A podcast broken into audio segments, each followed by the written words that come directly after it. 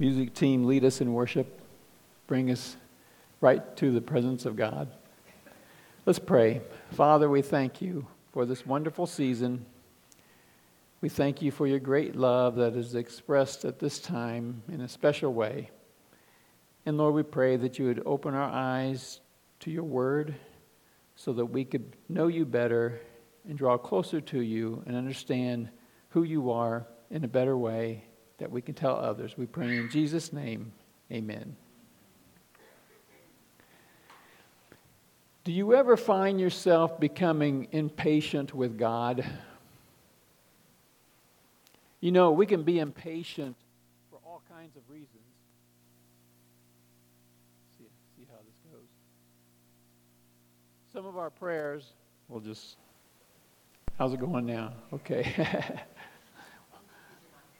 we'll get it one more try. Uh, sometimes our prayers can go unanswered for a long time, and that may give us impatience. Or we may become very serious in following the Lord, yet it doesn't seem like He's rewarding us for our faithfulness. You know, as far as relationships go, as far as job goes, as far as just answered prayers. Or we see evil going unpunished and evildoers living the high life. And we may think, where is God in all of this?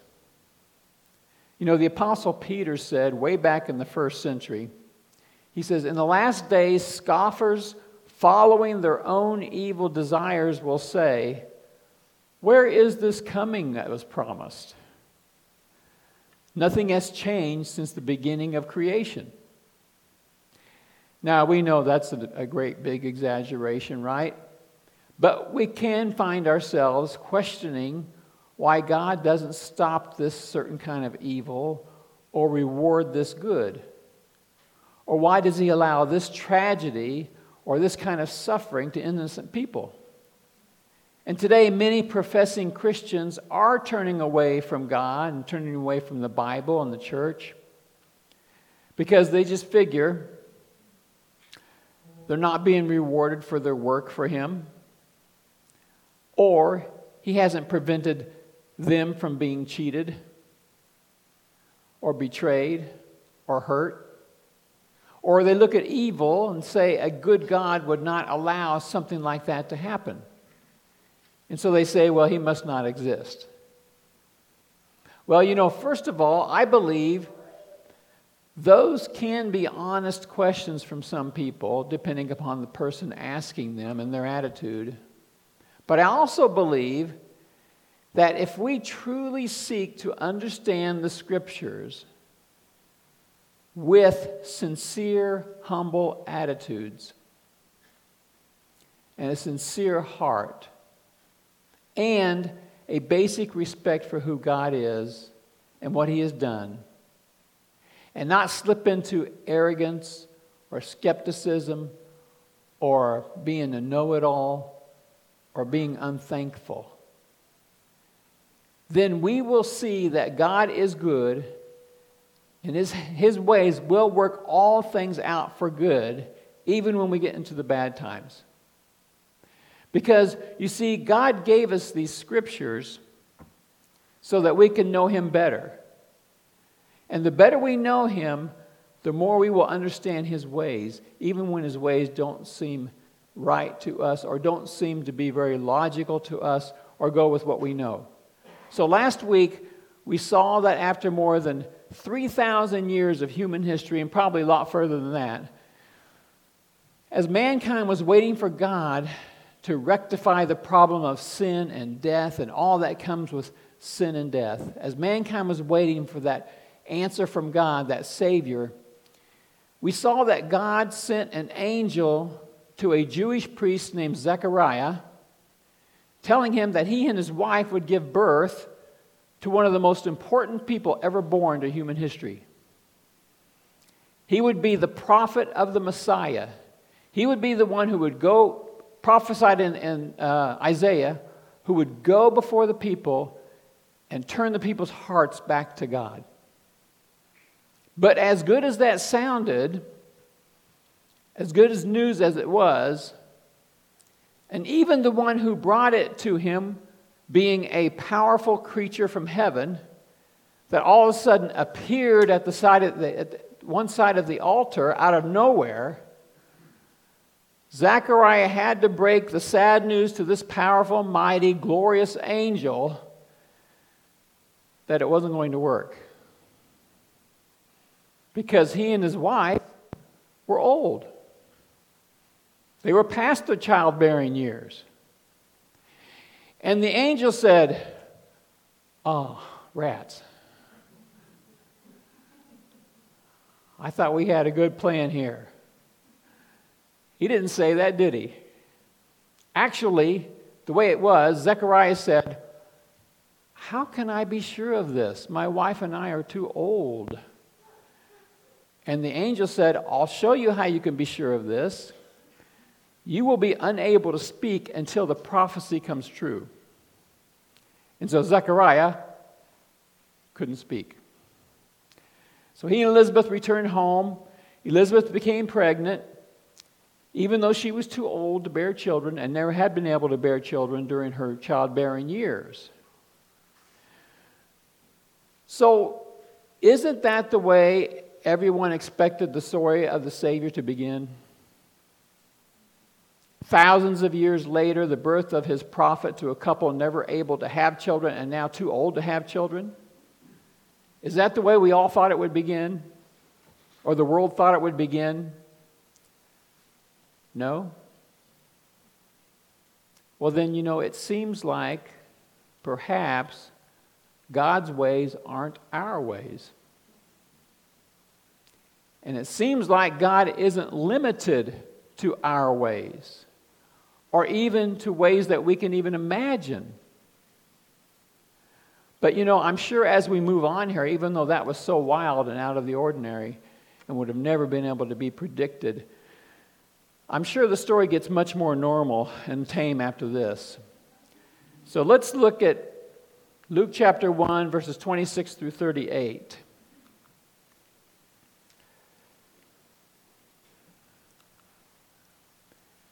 It says, In the sixth month of Elizabeth's pregnancy, God sent the angel Gabriel to Nazareth, a town in Galilee, to a virgin pledged to be married to a man named Joseph, a descendant of David, King David. The virgin's name was Mary. The angel went to her and said, Greetings, you who are highly favored. The Lord is with you. Mary was greatly troubled at his words and worked and wondered what kind of greeting this might be. But the angel said to her, Do not be afraid, Mary. You have found favor with God. You will conceive and give birth to a son, and you are to call him Jesus. He will be great and will be called the Son of the Most High. The Lord God will give him the throne of his father David, and he will reign over Jacob's descendants forever. His kingdom will never end. How will this be? Mary asked the angel, since I am a virgin. The angel answered, The Holy Spirit will come on you, and the power of the Most High will overshadow you. So the Holy One to be born will be called the Son of God. Even Elizabeth, your relative, is going to have a child in her old age. And she who said, who was said to be unable to conceive, is in her sixth month. For no word from God will ever fail. I am the Lord's servant, Mary answered. May your word to me be fulfilled. Then the angel left her. well, so much for the story becoming more normal or tame. First off, the angel is sent to Nazareth of Galilee Nazareth of Galilee was not the kind of a place that would impress very many people. It was rather obscure. It wasn't really known for anything special. Not the place you would go to find a person of royal lineage. So we're starting off with very normal parents, so to speak. But then it becomes very interesting. The angel goes to this unmarried virgin woman named Mary pledged to be married to this man named Joseph, who happens to be in the line of King David, the line of the Messiah. Mary is troubled by this powerful visitor, but he tells her that she has found favor with God. Now, in this instance, that doesn't speak so much to Mary's character, but really speaks to how God, the kindness of God, and how he's going to treat her. He's chosen her to be the recipient of this unbelievable grace of God. But on the other hand, I'm also confident that God chose Mary and Joseph due to their character and their faithfulness to Him. The angel tells her that she will conceive and give birth to a son, and she is to name him Jesus. The name Jesus means the Lord saves. And then in verses 32 and 33, which we read already, but let's look at them again, he says, the angel says, He will be great and will be called the Son of the Most High. Now, these are legal royal terms, terms of royalty. He will be called great. He will be great and called the Son of the Most High. The Lord will give him the throne of his father, David, and he will reign over Jacob's descendants forever. His kingdom will never end. So here is this young couple from Nazareth. Like I said, not a place you would expect royalty to come from. Both of these young people are in the line of David, King David, from which the Messiah is prophesied to come in the Old Testament scriptures. But I really like this part about the kingdom. He will reign over Jacob's descendants forever. His kingdom will never end.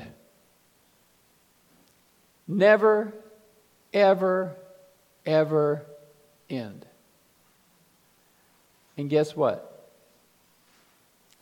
This kingdom, this future kingdom that will be forever and ever, is going to be on a new earth, a part of the new heavens and the new earth that God is going to create after He comes and just destroys all sin and wickedness.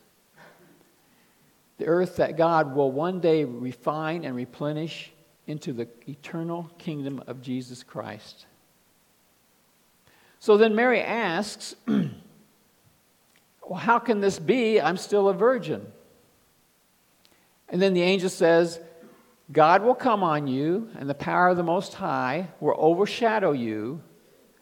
It will be a miraculous work of God planting the seed inside Mary's womb. This is how we get, you know, Jesus being divine or deity and human. Now, why did the angel, angel Gabriel, zap Zechariah and only give Mary this kind, soft explanation? Well, you can tell from the passage, the context of the passage and the wording used, that Zechariah's question was one of unbelief. And that's what he punished him for. He says, Because you did not believe my words. Whereas Mary did not doubt the power of God to accomplish the promise, she was just asking, How will this happen since I am still a virgin? And then Mary responds, May your word to me be fulfilled. So, in the context, there's a great big difference between Zechariah's answer and Mary's answer. So, we would have never guessed how John the Baptist would come on the scene. I don't think anyone would have ever predicted this, what we've just read, is how John the Baptist would come on the scene. I can guess how he'd come on the scene. And we would probably would never have thought it would be thousands of years before God would bring the Messiah to the earth. You know, we see sin coming into the world, everything being wrecked, all this death. And you wouldn't think it would take thousands upon thousands of years for him to bring the Savior to take care of that sin. So, why would we question God and His promises when we see from the Bible that He does bring, He, he does have everything under control, and He is working all things out according to His timetable? Even though His timetable doesn't even come close to the way we would do it or think about it. But He is working out so many more things, you know, and He's giving people chances to repent and he's, he's bringing all world events together. And he chooses to work them in a way that we could never guess. And that means we have to live by faith. And following God is a life of faith, isn't it? And everything we read about how God works makes us go to our faith. We can't predict we can't totally prove. But God has this impeccable track record that totally deserves our trust. And it's by grace through faith that we are saved, and not from our own cleverness, not from our own efforts, not from our own goodness or righteousness. It's humble faith in a loving God. And we still have faith that God is going to carry through on all of his promises. And we have such an advantage because we've seen God carry through on his promises. Great big promise of sending Jesus and him dying on the cross. Now, the angel told Mary that her relative Elizabeth is going to have a child. So Mary decides to visit Elizabeth. And we'll be looking at verses 39 through 45 here. At that time, Mary got ready and hurried to a town in the hill country of Judea where she entered Zechariah's home and greeted Elizabeth. When Elizabeth heard Mary's greeting, the baby leaped in her womb, and Elizabeth was filled with the Holy Spirit. In a loud voice, she exclaimed, Blessed are you among women, and blessed is the child you will bear. But why am I so favored that the mother of my Lord should come to me? As soon as the sound of your greeting reached my ears, the baby in my womb leaped for joy. Blessed is she who has believed that the Lord would fulfill his promises to her. now, just think of how encouraging it must have been for Mary to see Elizabeth, who was in a similar situation as her. And then Elizabeth says, you know, as she was filled with the Holy Spirit, and she just shouted this greeting to Mary, and this, she was so excited to see her and was so thankful that God allowed Mary to come and visit her. I'm sure that gave Mary so much more confidence and, and even uh, camaraderie, as there was no one else that Mary could relate to in that way. And so God brought that together to give them encouragement. And then you have this strong movement by Elizabeth's baby at the sound of Mary's voice. the angel told Zechariah in the temple there that his, his child will be filled with the Holy Spirit even before birth. So I believe that was a sign of confirmation to Elizabeth, at least, from God that this child has the Holy Spirit even before birth. And I believe that this reaction from the baby was a sign from God that these two were going to work together in some way, or they would be on the same team. I believe the whole scene of Mary and Elizabeth first greeting one another is a work of God to encourage both mothers who were not planning to be pregnant at this time in their lives and especially with babies like they had in their bellies. And it was a confirmation that this was the real thing. God was encouraging their hearts and confirming in their minds what He had told them. And now they're saying, they're thinking, this is really happening. They were being used to carry out this amazing plan of God to send His Savior. And I'm, I'm, I'm impressed with the humility of Elizabeth who recognizes and freely admits the enormous honor that God has chosen Mary for. And you know, she doesn't have any reservations. She's just freely praising God for what he's done for Mary and what he's using Mary for. Elizabeth doesn't seem to be concerned at all that the baby or her baby is not on the same level or even comparable to Mary's baby. She knows that Mary's baby is the exalted one. And she just seems to recognize that they are both blessed to be key players in God's plan. And I think that is such a great and helpful attitude when you're thinking about the work of the Lord or even in all of life that you realize that God has given gifts to all of us. And for some people, He's given gifts to use to a greater degree. Some people, He's using gifts that will accomplish much more than someone else. Uh, some people are more in the limelight and get more praise and recognition. And others of us are just as important, but we have been called to do what God has us to do. And, you know, if we use our gifts in the areas that God gives us to use them in, then we should be just real satisfied and happy. I'm thankful I don't have, or I'm not trying to do what other people can do so much better than me. I'm thankful that God has put me in a place that I can do what I'm supposed to do. And I'm not really looking to try to advance to a higher place or something that takes more talent. I'm pretty satisfied trying to get up to the talent it takes to do this. And God will carry out His good plan, and we will receive rewards for being faithful with the plan He's using us for. Now, let's look at our last verses as Mary responds to Elizabeth's greeting. Uh, verses 46 through 49. And Mary said, My soul glorifies the Lord, and my spirit rejoices in God my Savior. For he has been mindful of the humble state of his servant.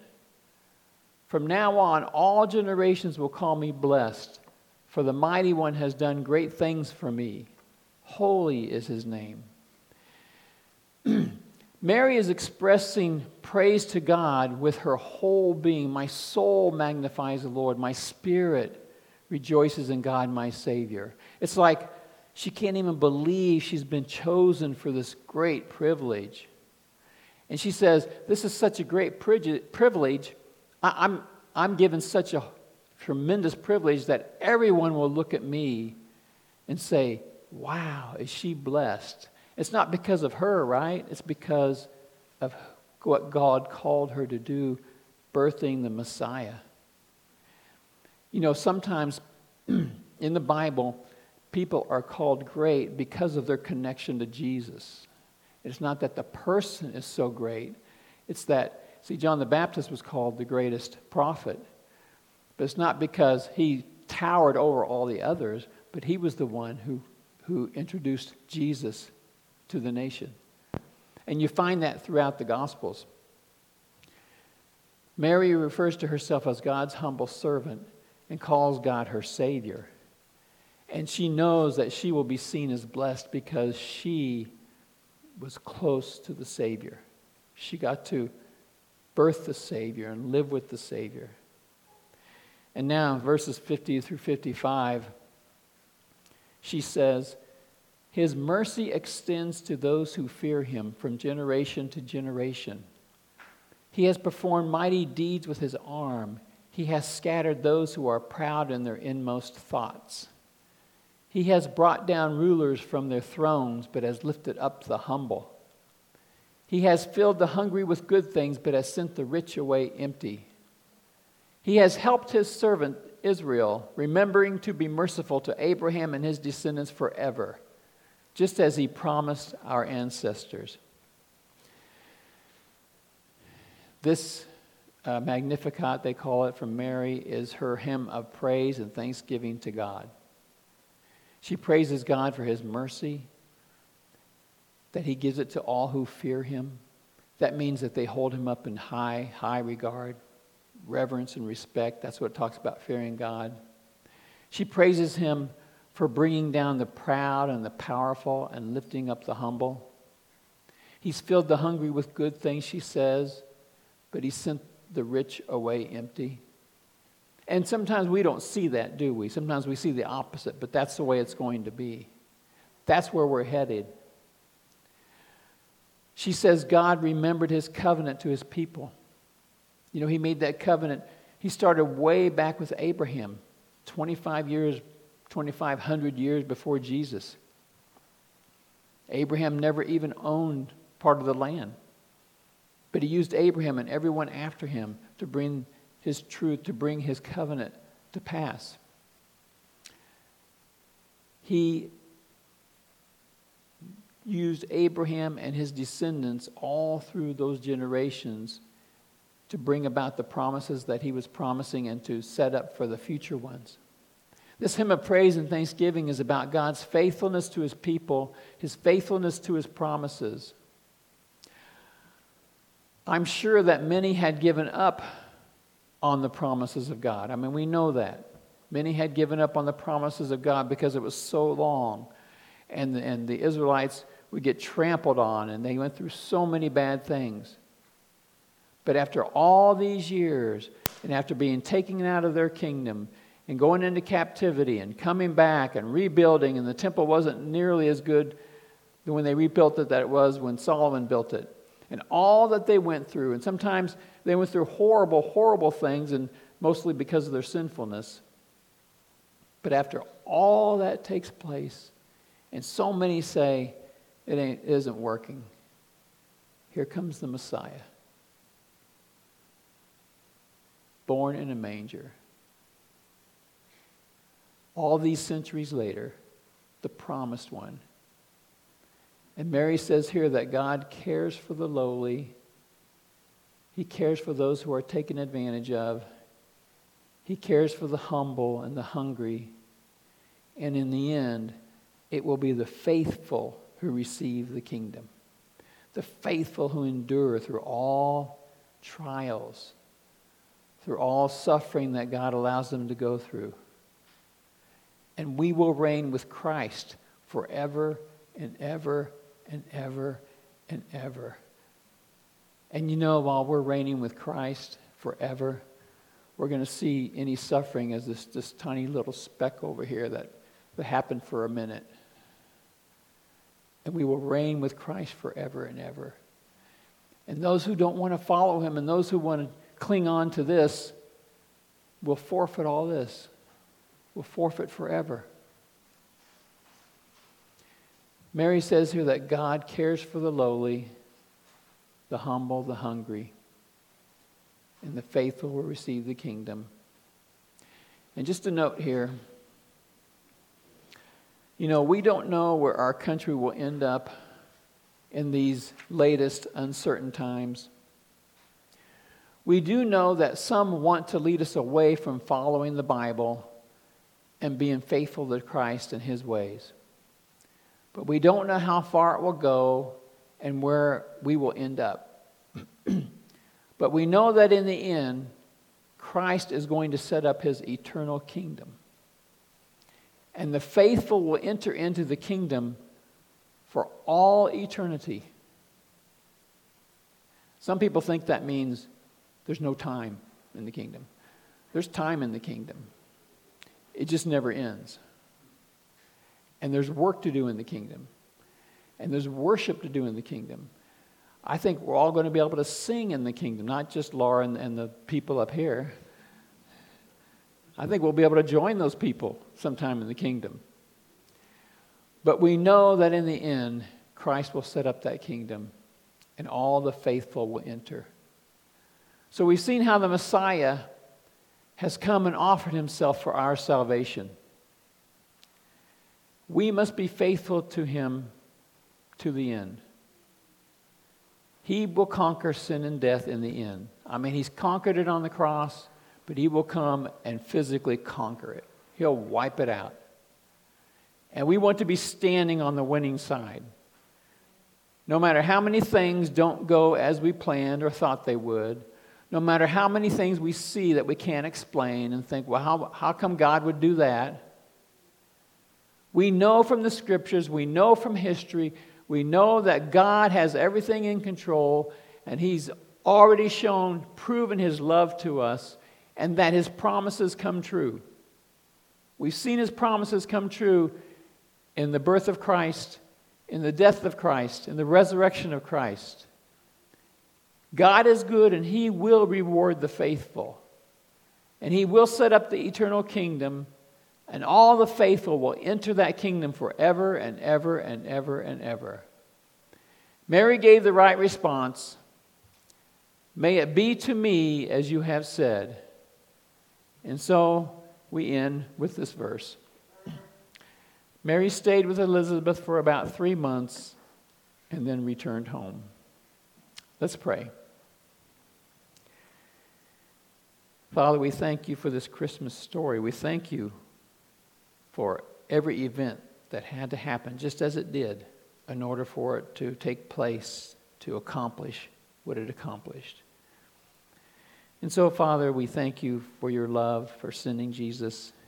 We thank you for Jesus' love, for being willing to come down. And we thank you for all that it accomplished, even more than we can even imagine, although we can imagine a lot. And we thank you that we are the objects of your love and pray that we can be faithful to you and lead others to you. We pray in Jesus' name. Amen.